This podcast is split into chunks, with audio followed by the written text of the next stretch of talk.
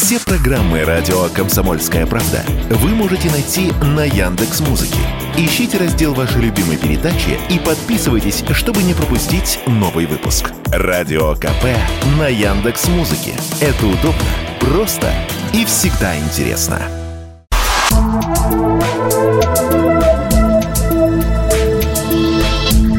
«Просто космос».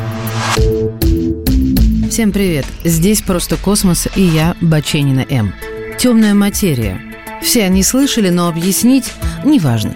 Сейчас я напомню. Темная материя – это некая форма, которая невидима в электромагнитном спектре и никак себя внешне не проявляет.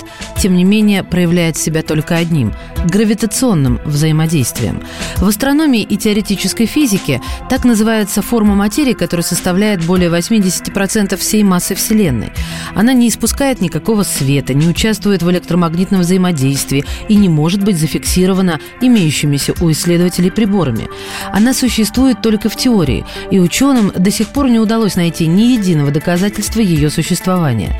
На данный момент самая распространенная версия гласит, что темная материя состоит из гипотетических частиц, вимпов. Это аббревиатура в расшифровке «гипотетическая, слабо взаимодействующая массивная частица». Они могут быть в сто раз тяжелее протонов, но при этом не взаимодействуют ни с одним из существующих сегодня приборов.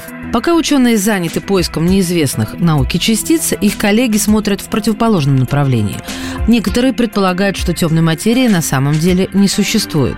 Например, в двадцать первом году в журнале Astrophysical Journal была опубликована статья, в которой физики сообщили о незначительных расхождениях в орбитальной скорости далеких звезд, которые обнаруживают неизвестные гравитационные эффекты. Полученные результаты предполагают, что все дело в недостаточном понимании гравитации. Вместо того, чтобы зависеть только от массы объекта, гравитация может зависеть от силы притяжения и других массивных объектов. Подобное взаимодействие означает, что сила гравитации при небольших ускорениях сильнее, чем предсказывали Ньютон и Эйнштейн. Сомнения относительно существования темной материи нашли свое отражение в еще одной научной работе, которая была опубликована в журнале Nature. И все же большинство исследователей полагают, что темная материя существует в большей части галактик. Основной вопрос заключается в том, почему мы ее не видим ни в каком диапазоне светового спектра. Именно эту информацию ученым предстоит доказать или опровергнуть, надеюсь, в ближайшем будущем.